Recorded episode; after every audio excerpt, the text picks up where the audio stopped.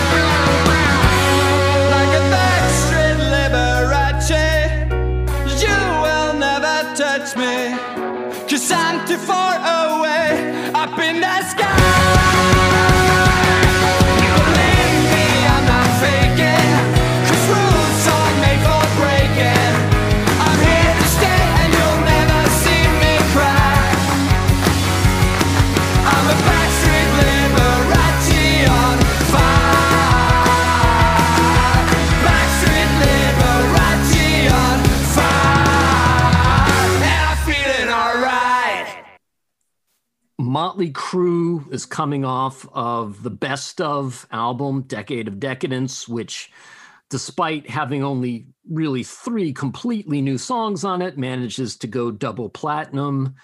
Bob Rock goes off and produces a little album now known as the Metallica Black Album, uh, based on how much the guys in Metallica liked the Sonics of Dr. Feelgood. Absolutely. Yeah. And um, Motley Crue signs a $25 million new record deal with Elektra Records uh, that is contingent upon the original lineup remaining intact. And then they fire, or Vince quits. They either fire him or he quits. It's one of those he said, she said stories. Um, I know I've read different things. There was a rehearsal that uh, Vince didn't show up for, and supposedly there was terrible weather and flooding happening, and he either didn't get the facts saying the rehearsal was still on, or he couldn't uh, make it, but he didn't call to say he wouldn't be there, and the band sort of took it as being the last straw. Um, meanwhile, in Los Angeles, there's another band called The Scream that gets signed and puts out an album called Let It Scream, which I just listened to today to prepare for this podcast. I, would heard it when it came out, um, but I hadn't heard it since. And uh, I have to say that I understand why the guys in Motley would have heard this album and thought that John Corabi might be a good fit for where they were going uh, musically. But uh, we'll get into all that.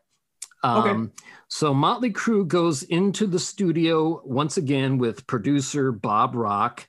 Um, they're in the studio uh, between 1992 93, A&M Studios in Calif- uh, Los Angeles, Little Mountain Studio- Sound Studios in Vancouver. Um, they also, uh, it's worth mentioning that Scott Humphrey uh, is is working on this album. He's playing some keyboards and doing some computer stuff. Uh, that'll become relevant later on because he will uh, go on to work with the band on Generation Swine in a much bigger role. Uh, a little known fact: there are apparently two versions of the cover. There are. There's one that's red and there's one that's yellow. And they both came with the parental advisory explicit lyric stickers. But as I look at my red CD today, the sticker came off. Ah, uh oh. So I can put this on any CD that I choose. We'll do that tonight. We shall see. Yeah, yeah. Who's the lucky recipient? Right. Um, but you know, before we get into the record, really quick, yeah. um, we know that you know the timeline of Vince's exit, you know, and, and the circumstances behind that we're not sure of. However, it'd be curious. To, I'd be curious to know if there were any versions of these songs that were written with Vince. I don't think he gets any writing credit on the record, or if there were any versions of these songs that were recorded by you know with Vince in the band. Yeah, yeah, and it's funny that reminds me we should mention so there's kind of a war going on between Vince and the rest of the band at this time where the rest of the band says that the reason why Vince is no longer Motley Crue is because he's not interested in music anymore uh, and he just wants to be a full-time race car driver. And Vince then goes on to put out uh, the single and video for You're Invited, but Your Friend Can't Come, uh, and then releases a full album of new music before Motley yeah. Crue is able to put out another album, which really is a decent album. I mean, it was a lot better than I think a lot of people were expecting. And he goes on tour opening for David Lee Roth, I want to say. I think you're right. Yeah. Yeah. Um, so so all of that is just background to to the fact that uh, Motley is in the studio. They're working on this album. Um, so, what are your general thoughts about how this album turned out? I expected to hate it. I actually think that they spent a, um, almost a little more time on it than they normally do. I'm actually trying to figure out writing credits right now. I realized I didn't bother to actually do that. This is um, one of those albums where they basically just said every song was written by everybody, except there's one okay. song where they give writing credit also to Bob Rock. Okay, all right. So I was just wondering about that. Okay, um, I, I, uh, my overall thought is, is this album is better than I thought it would be. I expected yeah. to hate it, and it actually is not that bad.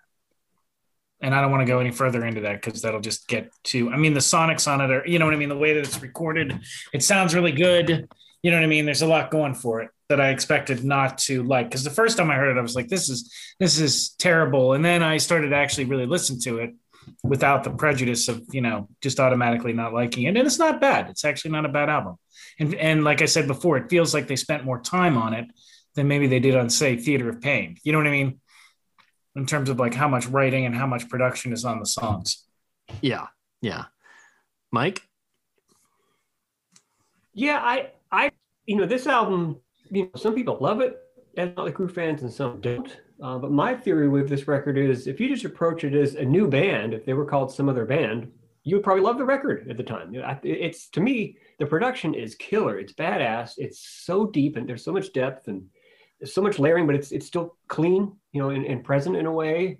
Um, you know, when I first heard it, I thought well, it kind of sounds like Motley Crue, but it sounds different. But then again, too, with the production, it's the next natural step uh, after working with Bob Rock on Dr. Feelgood in a way. It's like, you know, they, they sound even bigger on this record, which is crazy to even say after, you know, when you listen to Dr. Feelgood, how, how big that record sounds. Um, but I also think with this with this record, uh, it's expansive in a way in terms of their approach to songs, and it's also a long record. It, it, seems like a long record because all the songs are longer than you know your, your standard, you know, pop songs you would hear on, on the radio. But you know, that said, it's also for, for, that reason a great driving CD. Like if you want to make that awful drive from LA to Vegas, you know, put this record on, you get you, you get more miles, you know, per gallon in, in a way, you know, for, you know, per track because it, it gets you there. But it but it, it, it, holds your interest if you listen to it. Um, but if, if you were a Motley Crue fan at the time and you wanted to hear Vince and you want to hear the classic, you know, you know, uh, we'll get into the, you know, there was an interview with Nikki uh, where he got kind of pissed off at MTV, but you know, the classic like hairspray and, you know, strippers and da da da kind of stuff. You, you might, you weren't going to get that on this record, but considering the times and the fact that there were so many music changes with grunge and all this other stuff happening, um, they had to adapt to survive. And I think they did that. And for that reason, I think it makes it a strong record, uh, whether you consider Motley Crue record or not. Yeah. I mean, we'll get into this more, but I, I think the band themselves were very inspired and enthusiastic to be working with uh, a new singer who was also mm-hmm. a guitar player, who was also a lyricist. And if you listen to the Scream album, you can see where he's majorly influenced by guys like Steven Tyler, and mm. his voice in the upper registers even has kind of a Robert Plant kind of quality to it. And certainly the Scream was informed by bands like Motley Crue, but they were also doing similar types of things that Motley was doing in terms of slide guitar and the the mm-hmm. kinds of arrangements and that kind of groove oriented hard rock. Um, and the drop tunings in places, yeah, yeah, sure. yeah, detunings, and and Corabi's a decent lyricist. Um, you know, if you think back to the earliest days of Motley Crue, Nikki's original vision for the band was it was supposed to be a two guitar band. Um, mm. And Nick kind of quashed that, but this at least gave them the possibility of, you know, having a, a singer who could play guitar, um, that they could orchestrate things a little bit more. Um, the band was apparently on a whole regimen of clean living that was like, you know, ridiculous. I mean, not only were they not doing hard drugs, but you know, supposedly they they were not smoking, they were not drinking coffee. I mean, this was like they were essentially straight edge at this point. Um, but I also think that they knew that it was going to be an uphill battle to reestablish themselves because you know the fact that they put "Listen" on the back of the mm-hmm. album. Um, I think what what hurt this album and prevented it from really being fully accepted is the fact that Motley Crue fans that love the band because of the hedonism and the, the, the glamour and all all of the Hollywood excess, which was largely personified in Vince, were not hmm. interested in the, band losing all of that. And then grunge fans that liked grunge music were not necessarily going to give Motley Crue a chance uh, to show what they could do, even though Nikki's actually originally from Seattle and mm-hmm. Tommy's a drummer's drummer and you know Mick has the roots and the chops to convincingly pull this kind of material off. Um, you know, the band had this edict when they go into the studio. They said no cheese, right? So no more, no more. She goes down. Songs about blowjobs and all this stuff. Like they, you know, they were hmm. trying to reestablish themselves, and in some ways, it's a great album, but it's not necessarily a fun album. No, yeah, the subject matter, and we'll get into that. But I think even before we get into that, I mean, how many other bands have really pulled off having a new established bands that had a you know a lead singer that was you know sort of the focal point? I mean, bands other than Van Halen, switching over from Roth to, to Hagar. How many other you know bands bands in, in you know that stature, if you will, you know, made that transition and, and were successful. well, Sabbath on. did arguably. Okay. okay. Dio. Yeah. Okay. Um, but you know something else I was thinking about too. You know, no band made a bigger deal out of being a band of brothers than Motley Crue did. You know, they were harping on that. And it's somewhat retcon history for them to later on say, oh, we never said we were best of friends and all this kind of stuff. Yes, you did. They said specifically that, that they were more like a gang that hung out and made music and all this stuff. Um, so I, you know, I, I also think that they're kind of a weird band in the sense that sometimes when Vince Neil is singing, you get the sense that he's singing lyrics that are from his perspective as a person. But mm-hmm. more often than not, he's being the mouthpiece of the thoughts and ideas of Nikki Sixx. And I can't think of one other band where that's necessarily the case. You know, if Paul Stanley's singing a song, I assume that's his point of view. Mm-hmm. Right. But so, all right. Hmm. Let's let's get into it song by song then. Okay. Power to the music. Um, I actually I found this not to be a good opener because I found it actually a little bit uh, kind of cheesy. I mean, I didn't like the the effect that they put on his vocal on it. Um, it seemed a little cliche to me. Um, I did not. One of the weird things about this album is I couldn't understand a, a, a anything that John Corabi was singing. I couldn't hear his the actual words through the way he was singing. I got the vibe, you know what I mean? The feeling was there. So most songs I listened to with, you know, by checking lyrics or whatever. And um, I didn't do that with this one because I just felt it was too cliched, so I didn't bother to look at it. So maybe I'm missing something. Um, well, we should mention too, they didn't print the lyrics on the album.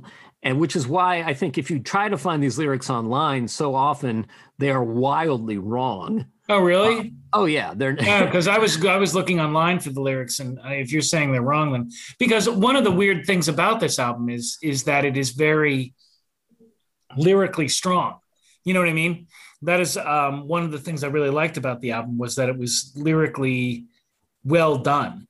Um, in places, so, yes. Yeah, in places, yeah. So I don't know if I like, but no, I didn't like this song even as an opener. It's it felt a little too cliched. It felt like they were trying to relive their glory days of based on the caliber of the rest of the album it just or a lot of the stuff on the album it just didn't do anything for me. Okay. No. mike? Yeah i'll say right off the bat that you know pretty much i mean i think up to this point every record they released included a lyric sheet with full lyrics. Yeah. You know and, and instructions on what those lyrics were meant to be they're spoken or you know sung or whatever. You know but then again at the time it was clear at the time to you know be artsy fartsy and you know, make it seem like, okay, this might be the most important lyric and we're going to print that there. Well, you know, give me the rest of the story, guys, you know? Yes, yes, I agree. And if you look at the videos that they put out for this album, that is true too. There's a lot of muddying their waters that they might appear to be deep. Yeah. Yeah. Yeah. yeah, I think that's definitely something that's very true for this album. But on the flip side of that, I would argue that the lyrical strength of it is what kept me from completely dismissing this album. Uh, well, can I say this too about the opening track too? And again, lyrics have never been my thing, um, but I'll say this. I mean, this record sounds huge. It is so deep in terms of production and layers, and it sounds massive, and it sounds great cranked up in a car. Arguably so, the know, best sounding album they've yeah, ever. Mm-hmm, true. It really is. I mean, it's amazing. I don't, you know, I think uh, of the friends, you know, that enjoy this record like us. we embrace that, but there are other people who go, "Oh, it's not the Crue record." Well, you know, it's it's the same band, but you know, it, to me, it's a great opener because what else are you going to do? Open with a single? No. You know, I, it, it showed that they were confident enough to say, we're going to open with a song that might not be the single, and, you know, you, you either delve in or you don't. Uh, but at the same time, too, it, it, sounds like a different band in a way other than Motley Crue. Um, well, yeah, it, true. Bands always open with odes to the power of rock and roll. Mm-hmm. I mean, the first Bon Jovi or the Bon Jovi record I own starts with something like that, and I can't, I can't I'm just bl- running through my head. A Dio album r- r- opens with, you know, an ode to the power of rock and roll. I mean, it's like a common thing. And again, you're right. It's the production is fantastic, but I, I, I hear what you're saying. Sorry. Yeah. And I, I, some of the cool things, you know, from a musical perspective, are the fact that you know you get the revisit to the classic uh, harmonica stuff, you know, in the song, which is you know showcased on things like you know, uh, "Smoking in the Boys' Room," Uh, you get a cool, you know, wah wah solo from Mick, and it pan, pans left and right. You know, it's it's well executed overall in terms of a song. You know, but then again, when it comes to the chorus, it's kind of disappointing in a way. You know, because it's so heavy. And you get to the chorus, you go, "Power to the music in the street." That's interesting that you say that. I'm going to disagree. okay, the, okay. See, I just kind of it needs some sort of punctuation or something to say what else other than that. You know, because that that's that's that's repetitive phrase, but like there should be like a beeline in a way. Well, okay. So here's my take on the song. I think that the opening riff is really a grunge version of the riff to Shout at the Devil, right? It's that same A, B, A turnaround idea.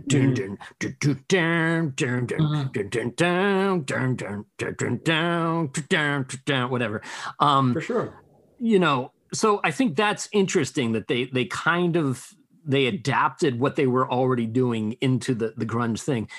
The verses for the song don't really work for me lyrically. I mean, I think it's just it's almost Dada esque, right? Where it's it's just about the sound of the words and the meaning is at best nebulous, um, which is the kind of thing that that Kurt Cobain could do and do well and get away with. Um, but I don't think it it serves them here. You know, I mean, we're one step away from that thing that thrash bands do sometimes, where they just put together a bunch of words that end in shun and and pretend that there's some meaning here you know it's like contemplation retribution you know mastication i mean it's just escalation like, yeah. yeah escalation i mean it's mm. like um, but I actually really like the chorus. Like I find the chorus to be really catchy. And you know, this whole power to the music in the streets thing, right? Which is I mean, there's only two ways that the band could go is to one say, you know, to reject the thing that is is now popular, the new music that the kids are getting into, or to put out a song that recognizes it's almost like a passing of the torch, you know, and to yeah. say whatever the new thing is, if it's coming from the street, it's it's valid. And I think every band has this idea where they they say to themselves, you know, when we were starting out, we were writing songs together. It was coming from the streets, right? Like mm-hmm. every yeah. band does it. It doesn't matter if they were actually writing the songs in their parents', you know, basement or their their bedroom or whatever, but it was real. It was from the streets, and I think this is sort of playing on that idea I just wish the verses made more sense. I agree for sure, and I kind of look at the chorus now in a different way because of that. So thank you, Dave. Um, you know, and yes, the verse should you know tie in with the chorus, but also one of the things we didn't mention uh, that was also happening at the time, other than grunge, was the rise of rap and hip hop. I mean, you had you know Snoop Dogg and Dr. Dre and all this kind of stuff, and you know the whole street knowledge thing. I mean, it was it was huge.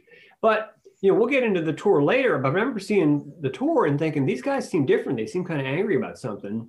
And I want to look that up. So I checked out some clips online of them playing live and I stumbled on something where I think they were playing Dr. Feelgood. And Nikki said before the song, like, oh, I guess I need to change my name to Snoop Doggy Six, you know, in order to get my songs played on MTV. And, you know, there was an interview where you know, he they were being interviewed by somebody from MTV, and the guy's like, "So what about you know the hairspray, spandex, and you know and strippers, you know of the of the old days?" And Nikki's like, "Really? That's the, the question you're going to ask me? Who's giving you these questions? These are terrible. We're out of here." And they, and they ended the interview. uh-huh. I have to, is that online? I have to find that. Yeah, it's online. Just check out YouTube. But like for sure, like they were like on a mission, you know. But they, the shame of it is they were such a strong band, and they had a new dimension of a guitar player singer and they were competing with grunge and they were competing with rap and, and they were doing a damn good job of it all. Because this record overall is to me is, is badass and it, it's strong but you know the audience wasn't buying it in a way. You know, the, you know the fan base wasn't buying it and if you saw the tour you might have witnessed that but we can get into that later. Right. Well they could have gone the other way right? They could have gotten a vince neil sound alike and they didn't do that. Yeah. now i've heard conflicting stories about um, how John Corabi got the gig, and he says that he met with the guys um, and they jammed through some Motley Crue songs and they liked the way he sounded. Doc McGhee says that they hired him just because they liked his voice and that they didn't even bother to have him try to sing the Motley stuff before they hired him. Who knows wherein the truth lies? I'm thinking that John Corabi's probably being more honest about that.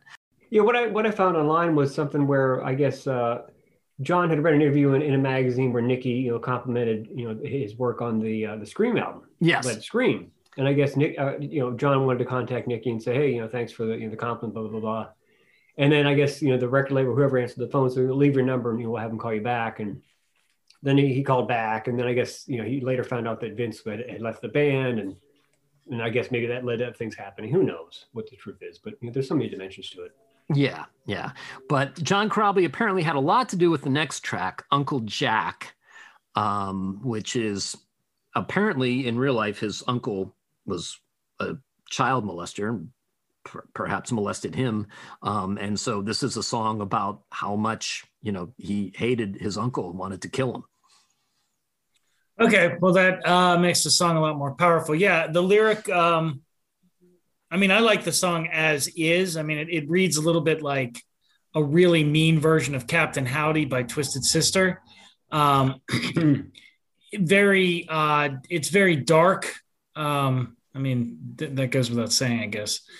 Um, but it, I actually uh, like the song quite a bit. I'm I'm having trouble remembering because uh, what the music was like. But at, first, I was at first I was like, oh great, this is their serial killer song. Every every scary band does a song about a serial killer. But um, the more I read the lyrics, the, you know what I mean, and the more I realized that it was like his passionate plea against this guy, I kind of actually dug it. So I liked it. Mike again, it's well done. It, it's it, the production is killer. You got this sort of lullaby intro, and it leads into a heavy subject matter. You know, it, it's sort of a haunting song when it comes to the subject matter. Um, mm-hmm. It also mentions uh, things like suicide, which is you know, mentioned in a later song on the record. Um, yeah, but when that band kicks in on that second part of the, of the verse, I mean, it sounds huge. you know? I mean, I've seen footage of these guys rehearsing for the tour, and they were just rehearsing in a room. They had Nikki had four Ampeg eight by tens, and Mick had a wall of Marshalls. And you know, if that wasn't enough, in front of the drums, they had two Marshall four by twelves facing the singers. So it, they were meant for you know maximum impact. And this this is an example of how that song can be presented. But yeah, again, the production just killing it. If, if you put on headphones and listen to this whole album, you'll you'll hear other things you didn't even know were there. If you just put on your stereo or your car, you know, you're not going to hear it. But like, put headphones on. It's an amazing album in terms of production. But it, it's it's a dark subject matter. Um, it but it works. I mean, it, it's a great arrangement. But you know, is it the kind of thing that Motley Crue fans want to hear at the time? Probably not. But hey, you know, is it expansive record? Expand your mind. You know, right? I mean, in some sense, is it politically correct? Motley Crue sort of i mean it's it's you know yeah. nobody likes child molesters it's kind of low hanging fruit i mean but, want to choose something to be against right? yeah but um but again, I think it's coming from a place of honesty with Corabi. So, you know, there's that. But I, I, I, second your your talk about the production. There's all kinds of interesting ear candy and mm-hmm. cool stuff happening in the arrangements and keyboards, and um, that leads us into the next song, which was the first single, "Hooligan's Holiday." Um, I like it. I mean, it's it's sort of a throwback to um, it's sort of like classic Motley in terms of the lyric and the way that it's done. Although I think it's pretty interesting the choice of the word hooligan. I mean, who's like, when was the last time, you know, unless you actually live in Britain, you know what I mean? And then you have the soccer hooligans, you know what I mean? The, the word hooligan hasn't really been used in the United States since, you know, the 1950s. Um, right. Well, it, it, Nikki Sixx got it because that apparently was the common uh, a commentator on the news said it about the LA riots. Said, "Oh, it looks like it's a hooligans' holiday here in Los South Central Los Angeles." Right? Yeah, yeah. I mean, it definitely it's sort of a classic Motley Crue song about sort of the crazy life. You know what I mean? But um, you know, it's got a nice little groove to it. You know what I mean? In terms of, and I like the the chorus is you know kind of catchy, that kind of stuff. So I, I actually liked it quite a bit.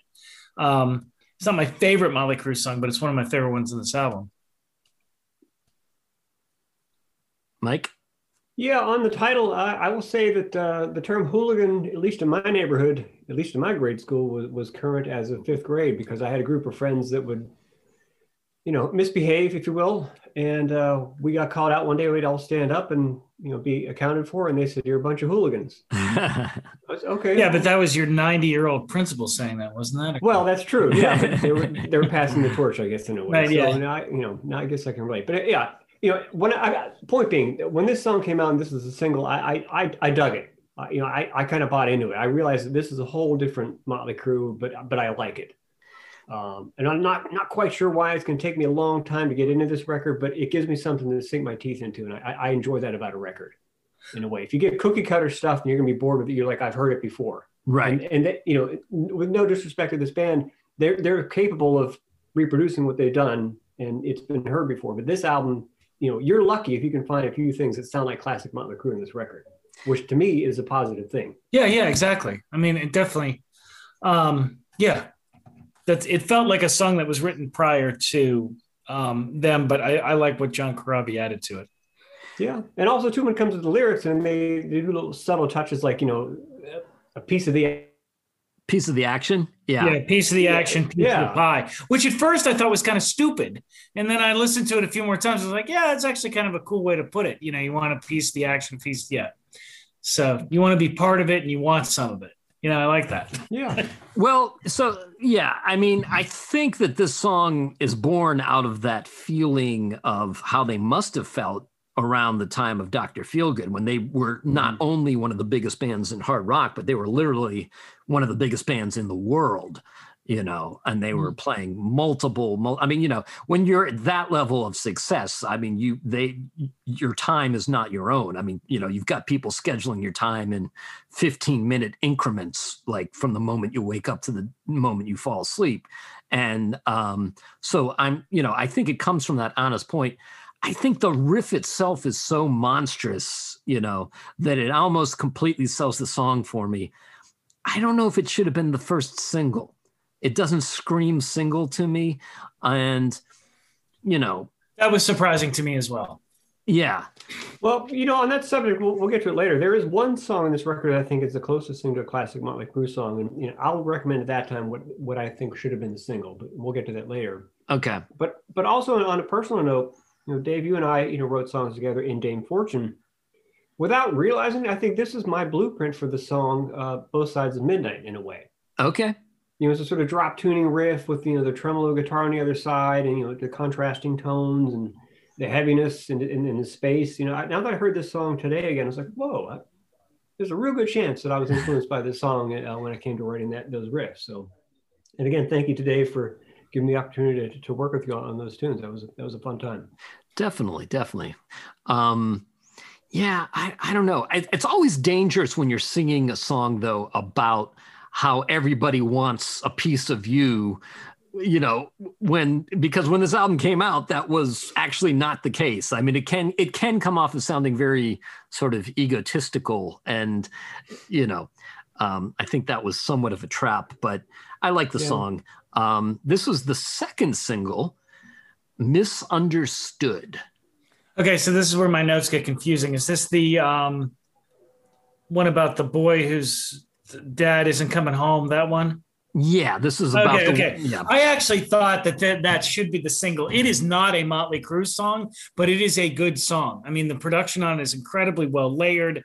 Um, a lot of stuff going on in the song lyrically, pretty strong. Skirts the edge of uh, cliche with the whole idea of daddy's not coming home or whatever, but it um, actually tells a story, has a great like you know um, riff to it as well as sort of that acoustic bass layer. You know what I mean? Like it, it really works. Like it's, it is my favorite song on the album. And again, I thought I would not like it.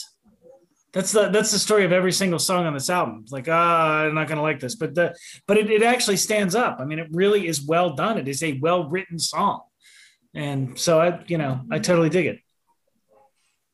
Mike, Again, it's it's a great tune. I mean, if you're going to record acoustic guitar, it should sound like this.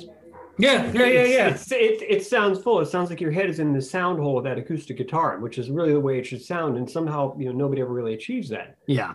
Uh, it, also, it, to me, is is very um, Zeppelin in a way, and kind of bad company with the acoustic strumming guitar.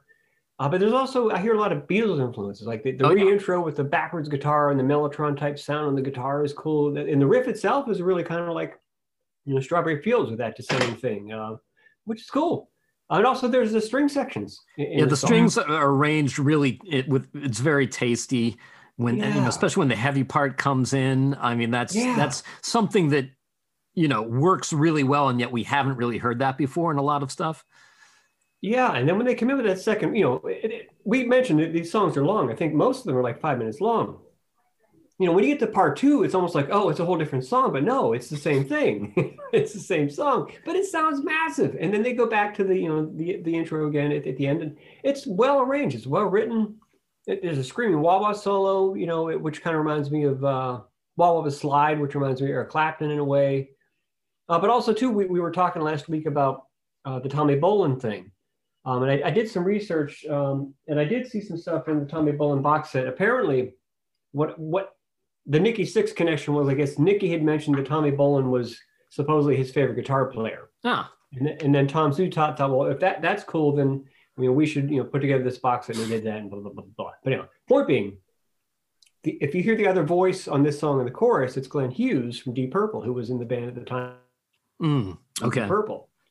Um, you, you know, you, if you know Glenn and you've heard his stuff, I mean, he's he's a competitive singer. I mean, if he had to be like a co-vocalist with David Coverdale, then he's going to be, you know, stepping up his game, right? Yeah. You know, so when you hear that other voice on this song, it's Glenn doing his thing where he's, you know, doing what I call, you know, backing lead vocals, you know, because it's, you know, he's not going to be in the background. He's gonna he's gonna overpower you in some way. You know? Uh huh. Yeah. um, but it works. Um, you know, and it's cool to hear that, that other that other voice there. Um, but yeah, it, it definitely doesn't sound like a Motley Crue song. It sounds like it could have been something from either you know, the Scream or maybe Union later, or, or or like on an old Zeppelin record. I love it. it it's it's well written and, and well played. I like the song a lot. I I do feel like it could be lyrically a little stronger. Like I mm-hmm. think that Nikki's onto a really interesting concept about how people that feel life has passed them by or life has somehow wronged them are misunderstanding the situation in the sense that life isn't inherently good or bad it's just life and that you know you're ultimately responsible for your own happiness and what happens. Um, but the phrase life has misunderstood me nobody actually says that phrase you know what i mean like that's something that that he's saying in the song but it's kind of it's it's it's it's not actually a thing you know mm-hmm. so I, I i can't help but feel there's a better way to to get across what what he's trying to convey overall with the song I, I hear what you're saying. I kind of actually like that lyric because it's sort of open ended. But yeah, I hear what you're saying. all right Not to sound you know trite, but it, it's also a play on words. It keeps it interesting in a way. You know, it's easy to misunderstand things if you don't pay attention. But you know, is there some other being that's misunderstanding me? You know. Right, right, right. I, I see what you're saying. Um, yeah, yeah. Yeah. Love Shine. I don't really like it. I, it felt fillery to me. I could be wrong, but I don't. You know what I mean? I didn't. Uh, musically, it was pretty interesting, but just the word "love shine," I just didn't like. So I, re- it really felt fillery to me. I didn't. I, I skipped it a couple of times even. Go ahead, Mike. Tell me why I'm wrong. Well, you know, I mean, as a song itself, in terms of the lyrics, it, I, you know, let your love shine on me, or you know, let your love come down on me, or you know, drip down on me, or whatever the hell your, you know, your your passion. Right? Yeah. You know, I mean, it's been said before. Mhm. You know, probably in a better way, but the things I like about the song are again the production. The acoustic guitar is great. Again, sounds like Bad Company. Feel like making love. It also reminds me a bit of uh, the Joe Walsh song "The Confessor" from one of his uh, early '80s records. Okay. And there's also there's another voice on this record, but what, from what I found online, it's not Glenn Hughes. It must be some other person uh, Okay. in the chorus. But it, you know, the production's killer. Um, you know, the solo has like some sort of panning, floating things going on, and it's it's cool. You know, but it's also yeah, it's kind of I don't know. They, they probably could have done without this track. It, again, if it, if there's a song in this record that doesn't sound like Motley Crue, this is one of them. to me, it evokes a lot of stuff from, say, Zeppelin 3. Yeah. In terms of the, the overall sound, that kind of folksy kind of thing. And I, I really do like the the way that the the orchestra is orchestrated and and kind yeah. of lifts the song up, takes it to another level. I actually like this song. I think that that an album like this needs a song that is fairly refreshingly straightforward and short. Um, yeah. And I, you know, I, I like the lyrics. Um, you spoke to me in riddles, and the mystery remains. Mm-hmm. You know, that idea of woman as unknowable sphinx that no one can c- completely understand, but perhaps because of that, one is devoted to her in terms of one's affection. So yeah, yeah I actually I have to disagree. I, I think okay. the, the song belongs on the album. I, I think that now after hearing that, I think the, the, the album needs this song in that way for sure. I agree. So, Poison Apples. Uh, this is actually another one of my favorite uh, albums on it, or songs on the album because it's the lyrically it's self-reflexive. I love the idea of poison apples. Uh, I love the idea of them sort of writing about themselves or whatever. Um, you know what I mean? And sort of how they lived through it or the, the stuff that they, um, you know what I mean? The, the pain, whatever, the, the life they lived and how they're sort of, you know, who knows, they're sort of reflecting back on it or whatever. So I actually, and then the, the, the musically, the song is really, really good as well. Really strong. Um, I got no details that I wrote down. I just remember like liking the song itself. So it's it's a, one of my favorites on the album. Mike. Uh, yeah, in terms of the writing, we earlier mentioned that there was a song that was uh, uh, co-written by Bob Rock. This is the one. Yeah. Yeah. Um, I, in terms of the production, it's killer. You got the cool like lo-fi intro that's kind of like coming through the AM radio, and all of a sudden mm-hmm. it kicks in with the band. It sounds massive. It sounds huge. Yeah. Um, yeah. Again, we were talking earlier about what should have been the single. I think this should have been the single. This is probably like the most classic Motley Crue like song on this record. Mm. Um, and I think it might have been an easy sell as a single, you know, to, to older Crue fans that might have been looking for that kind of thing. Well, it's almost like they're talking about themselves in the yeah. past tense. That's what I always, I don't know. Does anybody else buy that? Sorry. I didn't oh, yeah. Yeah. I do. Yeah. Which I think is kind of an inherent problem with Motley Crue when so much of their existence and definition of who they are is based upon being these wild young guys that at a certain point if you're going to keep writing songs about that and you're a middle-aged guy who's married with children you know all you can really do is write about your past right i mean uh yeah um I, I, like the song. I think it's a little weird that they chose to do a song like this and have Corabi sing it because hmm. he wasn't there for all of this. He wasn't a part of it. I mean, yeah, the Scream is from Los Angeles, and so maybe there's some commonalities in how they came up. But clearly, Nikki Sixx is writing about the early days of Motley Crue. Yeah, but then again, we mentioned you know that you know the previous singer or previous guy was you know the mouthpiece. Yeah, no, I know, I know. That, that's for sure. But you know, at the same time, too, I mean, I know I have you know a, a personal friend that uh, you know gave me some insight on on you know where where John came from. Um, you know, he was out here just about as long as as anybody. Um, apparently, he moved out here with uh, friends of mine, uh, Rob's uh, Rob Iazzi and Frank Semeka, who were in, a band later uh, known as Graveyard Train. Mm. Uh, apparently, uh, those Rob and Frank played in a band called um, Angora with with John. Okay. You know, so they're playing playing places like the Troubadour and whatnot, and like around like 84 or 85, you know. So they were, you know, these guys that were on the scene, and for somebody to arrive at, you know, quote unquote, you know, heart attack and Vine from, you know, Pe- uh, from Philadelphia, Pennsylvania, is not a surprise in a way. So in a way, even if John wasn't a part of, you know, Motley Crue's success in terms of their buildup, uh, he was a guy that was a transplant that, you know, and you know, established himself in LA uh, whether or not he was recognized until later when he got in bands like the Scream or Motley Crue is a different thing. Uh, but you know, all those guys, you know, at least the guys that I know that, that knew John, you know, they were all slugging it out in the scene. And I have a funny story about uh, you know John knowing Rob and Frank. I was playing a show at what was the Cat Club on Sunset, which is next to the Whisky. and I was playing with the blessings, and you know, because John knew you know Frank and Rob, I guess Rob is you know a big pizza fan, so there's a pizza shop up the street from the Whisky. All of a sudden, the door opens. We're playing the, the show. We're playing in the set. John walks in with a, a pizza box, reaches across the stage with the stage like the size of a postage stamp. If you've been, you know, what was the you know the the, the cat or the cat club? Sorry. Yeah, Yeah. So this pizza piece of pizza goes over to the drummer. Rob's like, "Hey, bro, thanks." He sets it down. You know, and he's like, "No problem, bro." so, yeah, like, back to playing the set.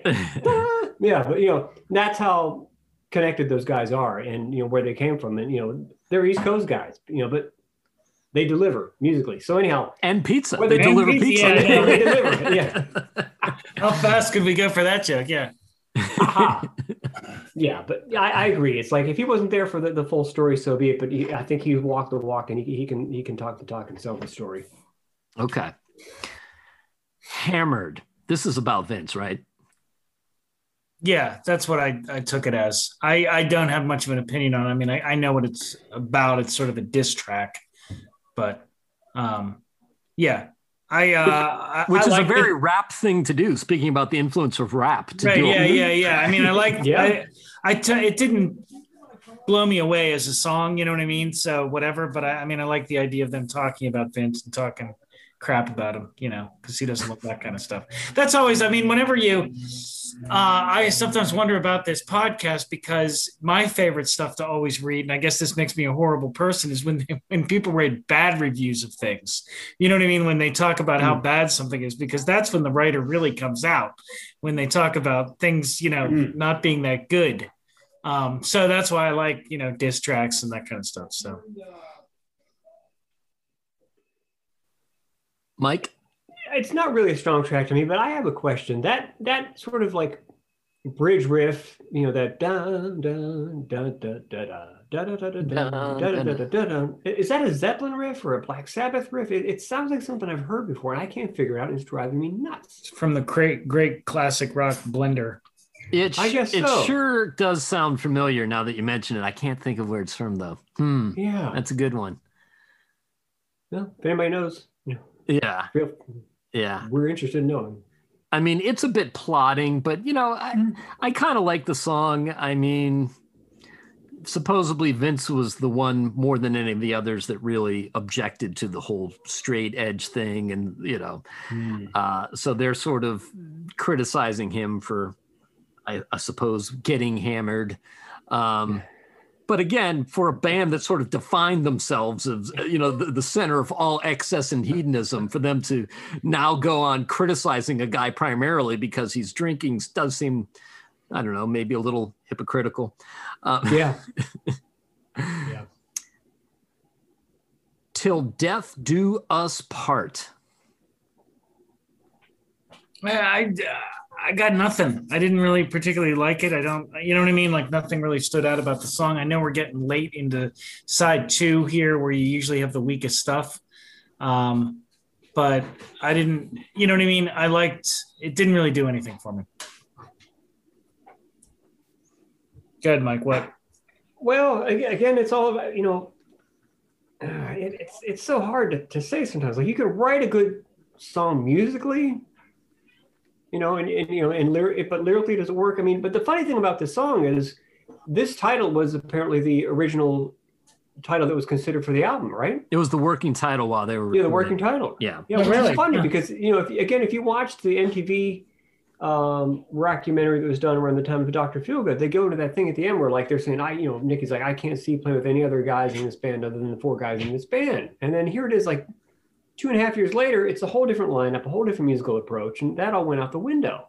Yeah. But I, lyrically, though, I think it's an interesting thing to you know to go into the, the thing where you're like, hey, it's, it's me, myself, and I, two death do us part. Yeah, that's a cool play on words in a way. You know, It is. phrase. It is. I mean, I actually I like this song. I yeah, for for the reasons that you mentioned, I do think that that's that is um that makes the song more interesting than it would be. I mean, him talking about you never understood the pride inside me.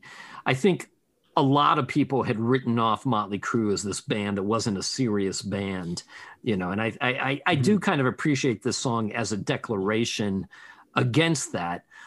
I do think he's kind of trying to have it both ways, though. I mean, you know, hmm. putting the Motley Crue "Till Death Do Us Part" in the in the album inserts and stuff as if he's talking about the rest of the band, uh, but the song yep. itself is essentially saying, "I'm a lone wolf, and if nothing else, I have myself." Yeah. So yeah, you know, um, but I like I like it. I like the the orchestration, the instrumentation. I mean, it's really again sophisticated with the orchestra and the keyboards and i mean it really has so much depth it's so yeah. It's so open that that like i you know it sells the song for me it does and let's get into this for a minute because you know we're looking at you know an, a band that has been through the things where like you know they've probably been through like you know the gated reverse reverb on the snare drum and all that kind of stuff you know and they're they're branching out in terms of tones i mean it sounds massive but also like the breakdown uh, this song reminds me of stuff that would have been on uh, Queensryche Operation Mindcrime, you know, the chorus guitar and stuff, you mm. know. But I don't know. I mean, for God's sakes, I mean, wouldn't we all love to, you know, have an album that was produced by Bob Rock for for crying out loud? You know, it, that must be such a great experience. I mean, the guy's a player. He's a gear collector. He knows how to get tones. You know, it, enough credit you know, isn't given to, to that guy in the band for this record. It's it's it's sort of an undiscovered gem in a way when it comes to just learn how to produce a well written album and you know a fully produced album. It's it's killer. And if I had one criticize criticism of what he did with Mick on Dr. Feelgood, it's that there's so much reverb uh, yeah. going on on some of those guitars that Mick's guitars almost sound like an undefined wash of notes at certain points. Yeah. And that's not true with this record. Like you can really hear every note and everything all the guys are doing with a lot of clarity, but it still sounds huge but also with clarity, we consider too that there's a lot of, and this is technical, but there's a lot of uh, stereo echo going on in the record, a lot of panning, you know, a lot of Leslie guitar too. I mean, there's a lot of stuff that, you know, if you put headphones on, you're like, whoa, what's happening here? It's really worth revisiting with headphones because not only does it, again, does it sound massive in a car or at home, but put some headphones on. It's, it's going to take you for a ride. It's cool. For sure. All right. Welcome to the numb. Um, almost as if they're trying to rewrite Pink Floyd's Welcome to the Machine in terms of the fact that it's about, you know, society keeping you anesthetized so they can keep you enslaved kind of deal. Um, the uh, you know the keeping the truth from you that kind of stuff big massive sound to it so i actually i actually really like the song a lot i thought it was really really good um, it doesn't you know it's not my favorite Motley Crue song, but it's definitely pretty interesting. And I mean, lyrically, it's fun, you know, the ideas that they have going on and it comparing, you know, the government to a drug pusher and all that kind of stuff. Also, I mean, does it seem to have, I don't know, it seems to also be sort of about tabloid things, searching for dirt, but I don't know. I guess dirt is just euphemism for drugs. Mike? Uh, again, I go back to the production. It reminds me of something um, that might have been on Aerosmith Pump. Mm. You know, uh, with, with, the effects that are at the beginning, but also that riff itself is very, you know, Joe F. and Perry, kind of like uh, Eat the Eat the Rich. Yeah, there's definitely an Aerosmith influence for sure. Yeah, for sure. I mean, it's you know, obviously the, the, Motley Crue concept of heavy groove, and that comes across in this song. Um, but also in the pre-chorus, there's those you know climbing like double stops that are kind of Zeppelin like. Um, oh, the song Heartbreaker, you know, dun, dun, dun, dun, dun, you know, those kind of you know blues turnarounds that are cool. You know, it, again, there's just so much in terms of production that will, will make it seem if you, yeah, if you just kind of let yourself fall into the song, then you, will dig it. And then if you got to revisit the lyrics later, then you know that's going to be your agenda. But it's it's it's it's a badass of, of, a, of a track. I mean, it's well written, well executed. Yeah, musically, it's not my favorite song on the album, but I, I think that actually lyrically, it's ahead of its time. I think that it's more hmm. relevant now. You know, for for so long we lived in a society where the problem was access to information and how to get it, and information was being hoarded and kept in in in different places that many people didn't have access to. And now we live in this information society where there's just this fire hose of constant information and it becomes a huge task to try to discern what is the truth and what is disinformation. And part of the result of that is that you have people that are siphoned off into completely different experiences of media and fail utterly to be able to see other people's point of view because they're not dealing with the same information. And I think that this song actually touches on all of that mm. um, in a way that's that's profound today and was just becoming true back then. So if, if yeah. no other reason, it's actually very interesting because of that. Uh, but also, one, one more thing on you know, from a technical point of view, because it's fun to point these things out. I mean, the solo has, you know, obviously the classic uh, Digitech whammy effect, you know, that was popular at the time, and then everybody had one on their board. Joe Perry, you know, you name it. Uh, later, Tom Morello had one and really made it a key point of his sound. Uh, but the cool thing is, uh, check out the uh, the solos because it's kind of like a, a, real cool Joe Walsh like thing with like unison bends, like that you know stranglehold Ted Nugent. You know, there's, there's like sort of like reverse you know licks and stuff, and also the chromatic climbs are very uh, Hotel California solo in a way. So uh, from a guitar player point of view, there's a lot uh, that I could take away from this song for sure. Um, it also shows the maturity in terms of Mick's playing. You okay, know, he can draw from influences and put on a record, and good for him for doing that. I admire that. Cool, cool. All right, next song up, um, probably my favorite song on the album, uh, "Smoke the Sky." Um, lyrically, it's pretty interesting. I mean, I know it's sort of about dope, which is fine, but uh, there's something they even don't they mention Roosevelt and all sorts of like a lot of weird name checks in there and yeah, um, there's a whole lot of interesting name checks. We'll get into all that. yeah, yeah, I'm gonna, I'm not, I'm not even gonna try now, but uh, yeah, it's a really interesting. It's definitely like the um, the Ivy League version of Sweet Leaf. You know what I mean? It's uh, you know I really kind of actually. Um, I, I mean, I liked it. I mean, you know, I'm I am definitely not someone who. Um, smokes pot or anything like that, but it was definitely like a, a strong argument for it. You know what I mean? Like it's, you know, so I, I kind of dug it. Mike? Uh, I mean, three words. It kicks major ass. It's a killer track. I mean, I remember when this uh, record came, you know, I guess at the time it was probably a CD and a cassette. I bought the cassette and put it in my car. And I think I was taking a friend uh, that was in a Kiss tribute band that was in the time, you know, to a music store, whatever we're doing, or going to lunch and say, hey, check this out. And I put this song and cranked it up.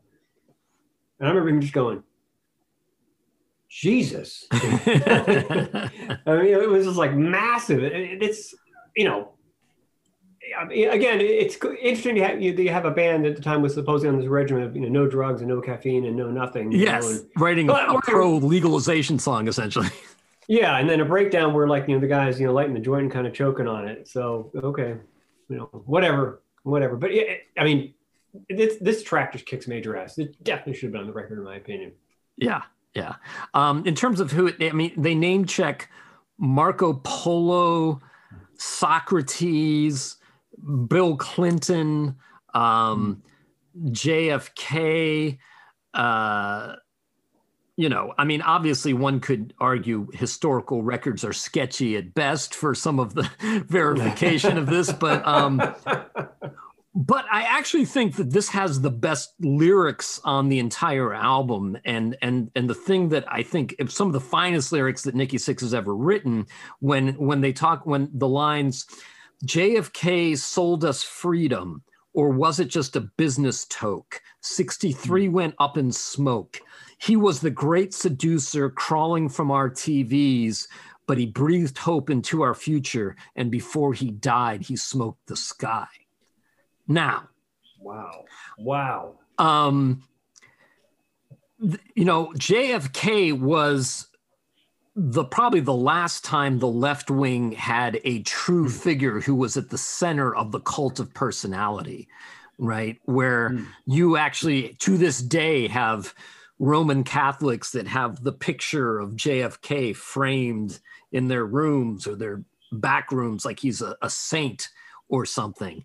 And yeah. the fact that these yeah. lyrics really delve into to what degree was you know that kayfabe right? He took the rhetoric of the freedom of the 60s was that something that he really believed in or was that something that as a politician he was simply using to gain power and sell the people, right? Mm. 63 went up in smoke. Obviously, that's when he was assassinated. But talking about the him being the great seducer crawling from our TVs, he was the first president that took advantage of the TV generation to sell himself as kind of a product. Um, and you know, but then saying, but for all of that, whether or not it was kayfabe or he really was as good as he seemed, um, and there was a dark side to him, he breathed hope into the future. I mean, talk about a sophisticated analysis of all aspects of a complex figure in just a few lines of a rock song. I mean, yeah. I find it hard to think of another song that pulls that off as well as Nikki Sixx does here.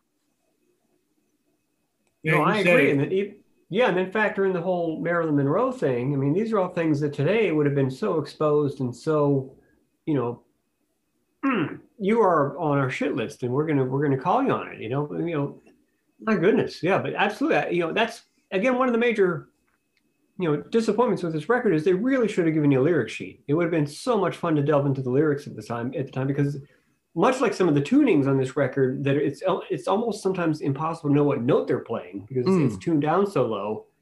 The lyrics are so back there in, ter- in the production, it's hard to understand. Like you said, John, like what what, what John is saying. Yeah, his voice is so compressed; it almost blends into the music, which is cool in terms yeah. of like the production, but it it doesn't make it that clear to understand all the words always. It's impossible to hear what he's saying. That's why I had to actually I'm using the iTunes, you know, lyric translation thing. So I don't even, you know what I mean? Yeah, and that uh, we, we, I have issues with that because basically the way that works is there's a whole separate program that anybody can just put any lyrics whatsoever, and, oh. and you know it's almost like a Wikipedia thing. So you know unless it's actually coming from the band or the record company, you can't place that much faith in those. Okay, no. But you know another point too. Uh, this is sort of a you know transition into you know John's later work with Union, I think that the chorus in this song sounds like something that very well could have sat on on the Union records that John recorded with uh, Bruce Kulick. You know, mm-hmm, mm-hmm. But, you know, so it's not surprising that you know Bruce you know picked up on that later and, and they utilized that sort of approach for for the, the songs. But yeah, it, this is one of the stronger tracks on the record for sure. I think again, just get in the car, crank it up. You can move mountains. yeah, the energy think, on this song is off the charts. Mm-hmm. Yeah, and if you can write a song that comes across that way, then you've done your job. That's what a song's all about. It's either to make you want to, you know, feel good about yourself or just you know, accomplish something and, and feel good about your. Yeah, it's killer. Right. Love it. Unlike this next song, which is pretty da- damn nihilistic, dropping like flies. Um, I don't remember this song. Uh, uh, let me try to remind you. The intro kind of sounds to me like uh, the Foreigner song "Urgent." Oh, okay. With, right. with like Robin Trower kind of E major riffs, you know, mm-hmm. and also the double stops like two Rolling Stones, like boom, ba da ba da ba da ba da ba da. Well, actually, yeah, looking at this, it comes in at the second longest song on the album, so it feels like I should remember it. I remember like liking it, you know what I mean, because it had sort of a nihilistic, you know, rough edge to it. Um, but I don't remember what the lyrical content is. I remember being impressed by the lyrics, but not. I don't remember what they were. Um, and I remember the riff was pretty cool, or at least musically, I remember being, you know, liking it. Yeah, I mean, it's kind of a song that that that talks about um, cities decaying and there being a war zone in the streets and graffiti right. everywhere. And you know, he it's interesting. He uses the line "revolution undermines belief," um, which is an interesting quote to for him to go to. Um, you know, I, I think lyrically, th- uh, this is another song, much like um, much like Welcome to the Numb, that that feels more relevant today than it did then. Talking about the degradation uh, of of the environment and civil unrest happening in the cities and then obviously dropping like flies if you put this song out today people would think he was talking about all of that plus the pandemic and it would be yeah incredibly yeah. relevant. Mm-hmm. You know, it didn't feel that relevant to me then. Um, but then again, I guess one of the the hallmarks of being a great songwriter is is sometimes you're just ahead of your time.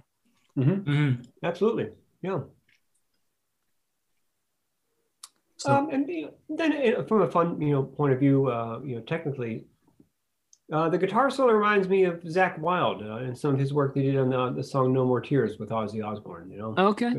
Yeah, you know, just kind of I hear people play things and go, "Well, that sounds like this other guy."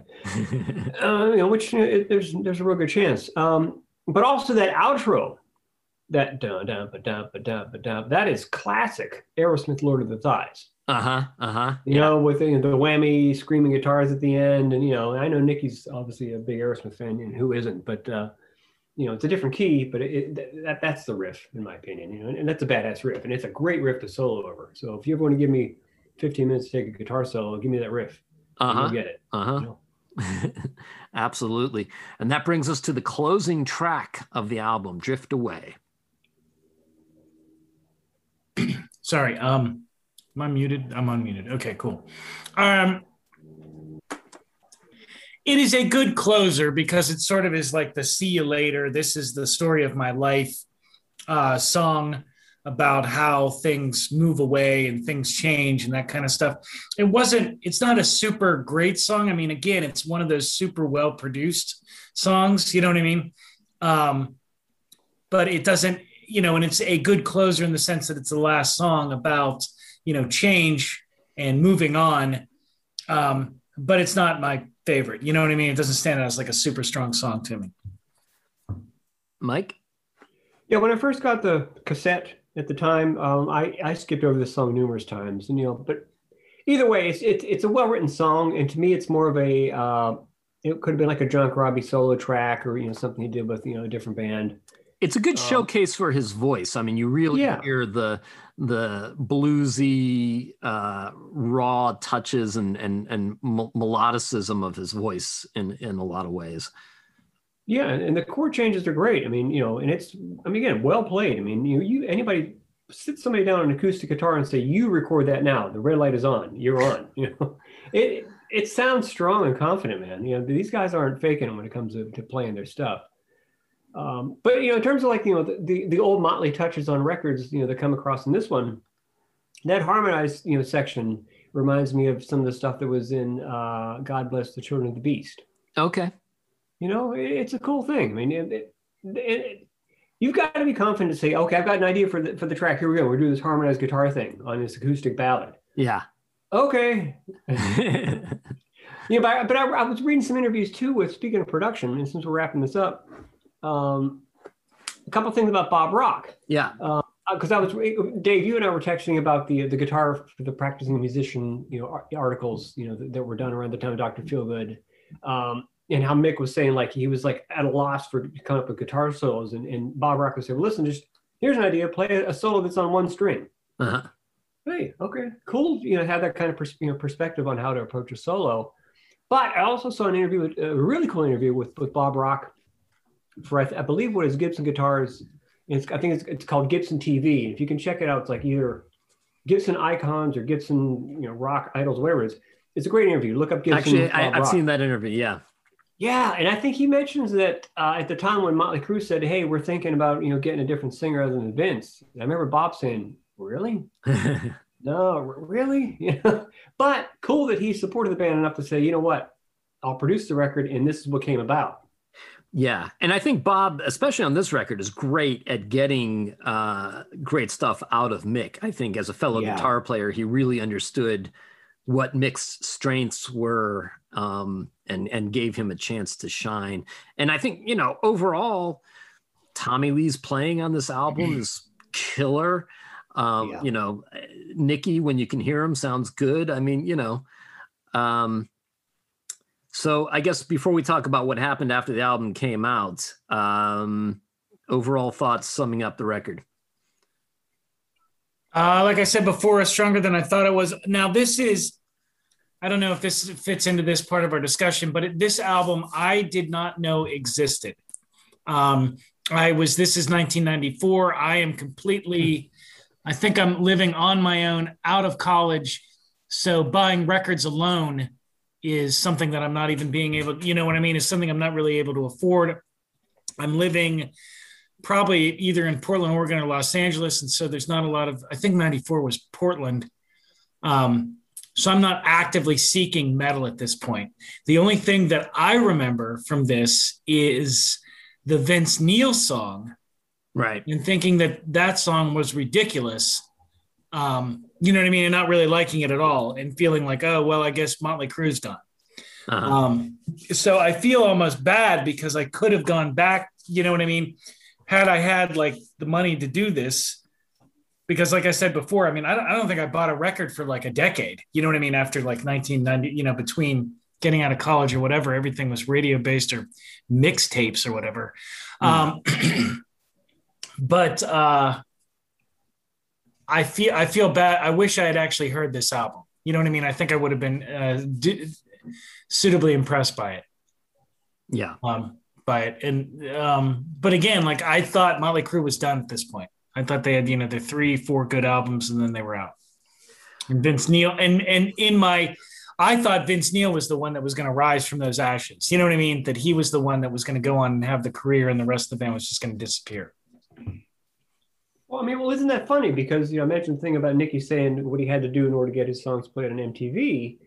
You know, whereas that Vince Neil video was all over MTV. Right. Yeah. He, you know, and it looked like completely a, you know, alienate MTV, and then there was a huge political thing where there was a different head of Elektra who yeah. apparently was not interested in promoting Motley Crue particularly.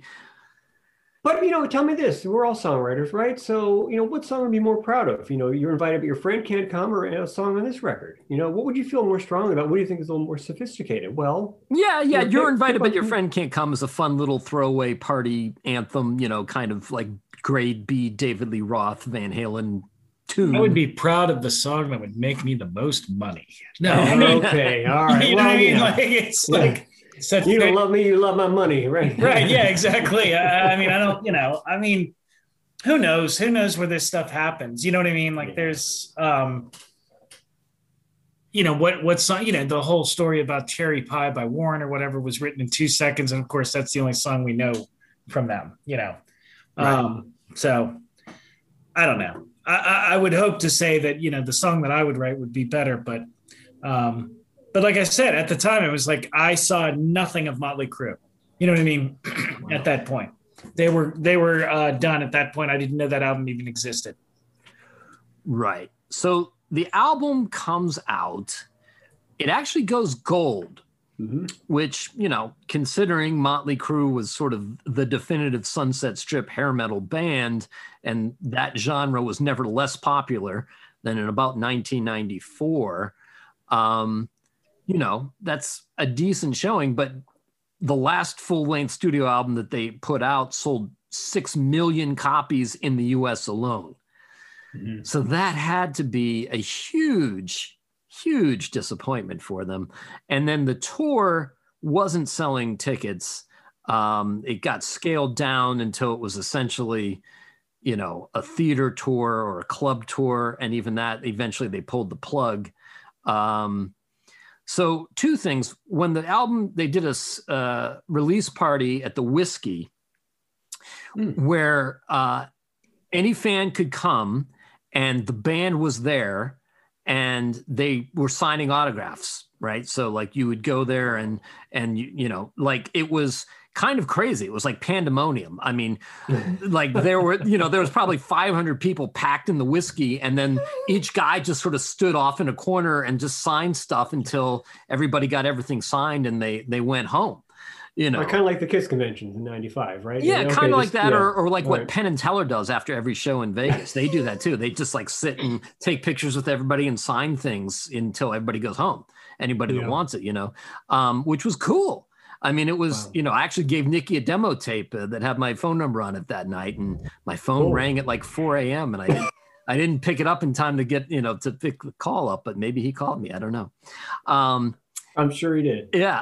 So, so, um, what is my son doing? Give me his phone number, right? Yeah. like, I, I know that guy. That's right.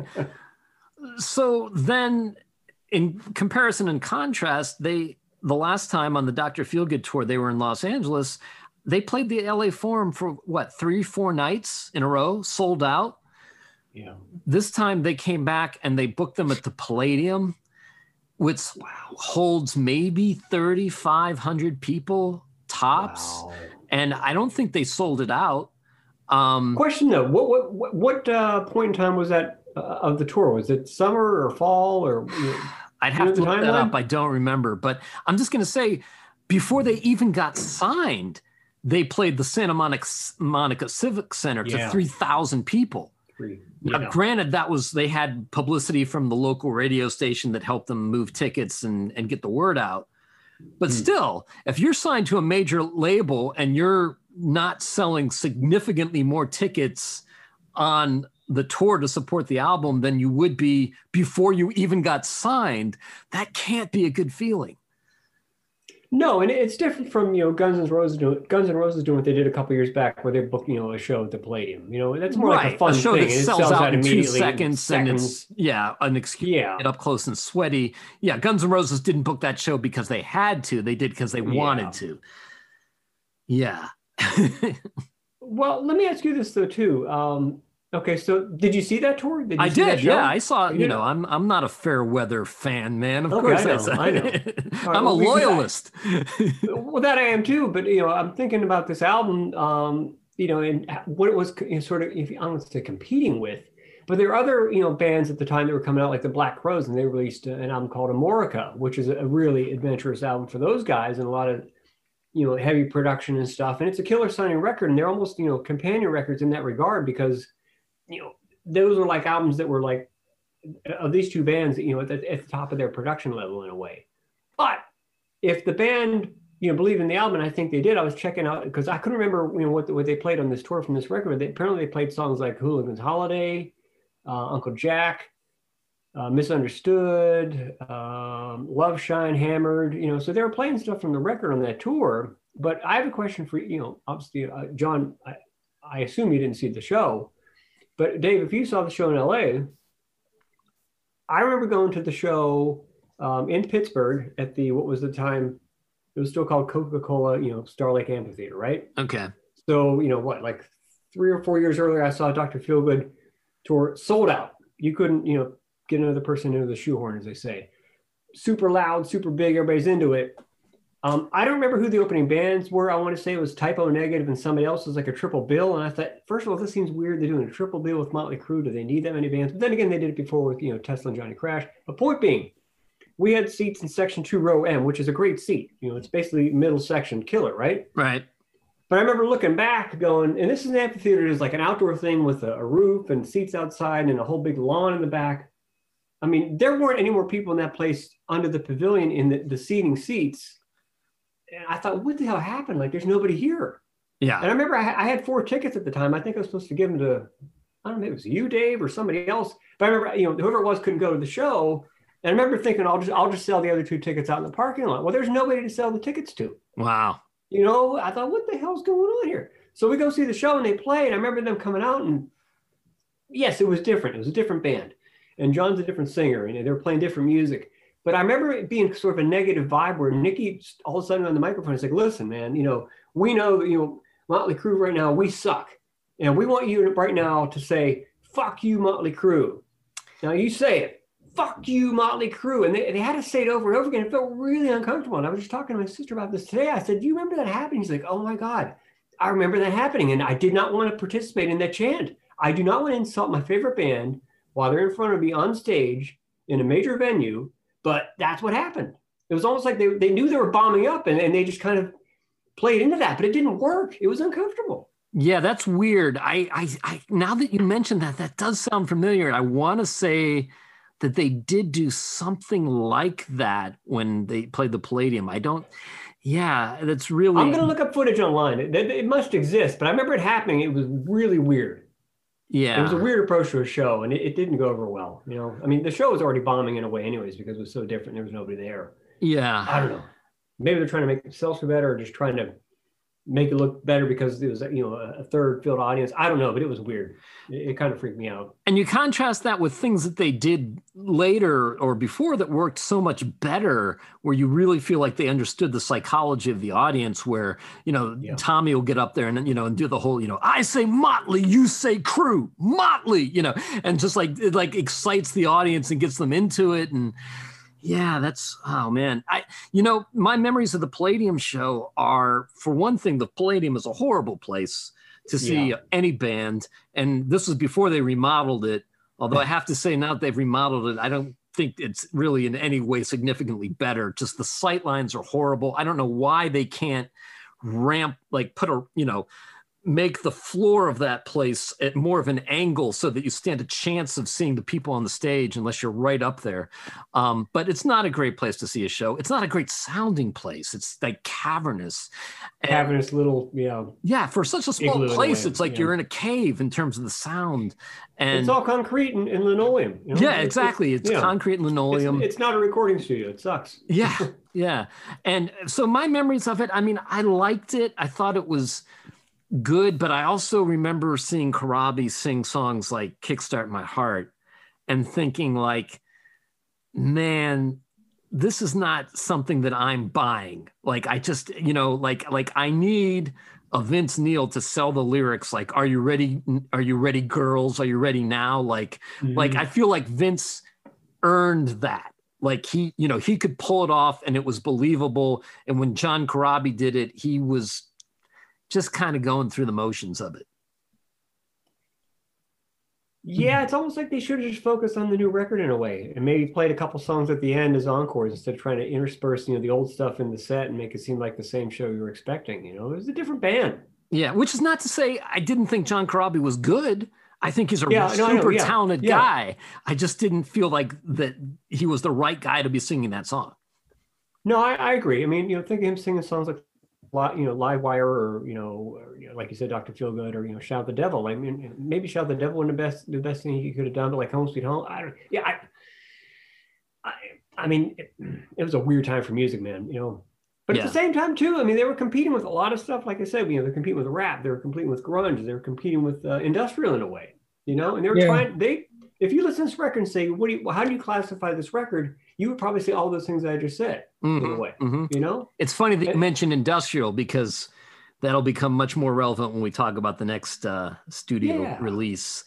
Um, yeah. But I think what we should do is we should come back next week and we'll talk about Quaternary and we'll talk about all the B sides and singles that they put out because they actually supposedly recorded 26 tracks for this record, not all of which I think have seen the light of day, but um, I have a bootleg DVD of them working on this album, recording in the studio, and almost all of the songs that they're working on are mm. songs that sound really cool and have never come out. I mean, it's not like throwaway tracks wow. or filler. It's just like, oh wow, that's a whole other song that like they you know never even put out. So okay. like I think in in some nation, I think this was like on one hand a really creatively fertile time for them, mm-hmm. um, but it's almost like you know the Will Ferrell movie Land of the Lost. Oh yeah, huge commercial bomb, right? Mm-hmm. And mm-hmm. so like you had the kids that grew up watching that show and thought that it was cool that might be interested in watching like a new modern technology version with modern effects of that show and took it seriously. And then you mm-hmm. have Will Ferrell fans who are from a different generation and could give a shit about Land of the Lost. And so you he made that movie as a comedy which insulted the fans of the original show and no fans of his gave a shit about it. So you made a movie for nobody right like i feel like as good as this album is it's kind of an album for nobody because it doesn't satisfy the old the Crue fans and it doesn't bridge the gap to the fans of the new things happening in music which is why i still think to this day you know had it been uh, an album under a band name or some other band's name you know any other band would be super proud to say that i recorded this album because production wise it is absolutely kick-ass and the, the playing is well executed. But it's almost as if they should have just said, you know, this is either you know, the new Motley Crue or the new, you know, the new originals or whatever you will say you know, relate to Spinal Tap or, you know, just give it a whole new band name because it's it stands alone as a great record. But if you want to classify as a Motley Crue record, you're gonna have a hard time doing that. Yeah. Had they just reformed as some other band and said this is this is us and this is it, it probably would have taken off in a way. You know, but try to sell that on the Motley Crue moniker. Good luck. Yeah, it, it's Good that old cliche. It's a good record, but maybe not a great Motley Crue record. Yeah. Yeah. Couldn't have said any better, Dave. That's great. Yeah.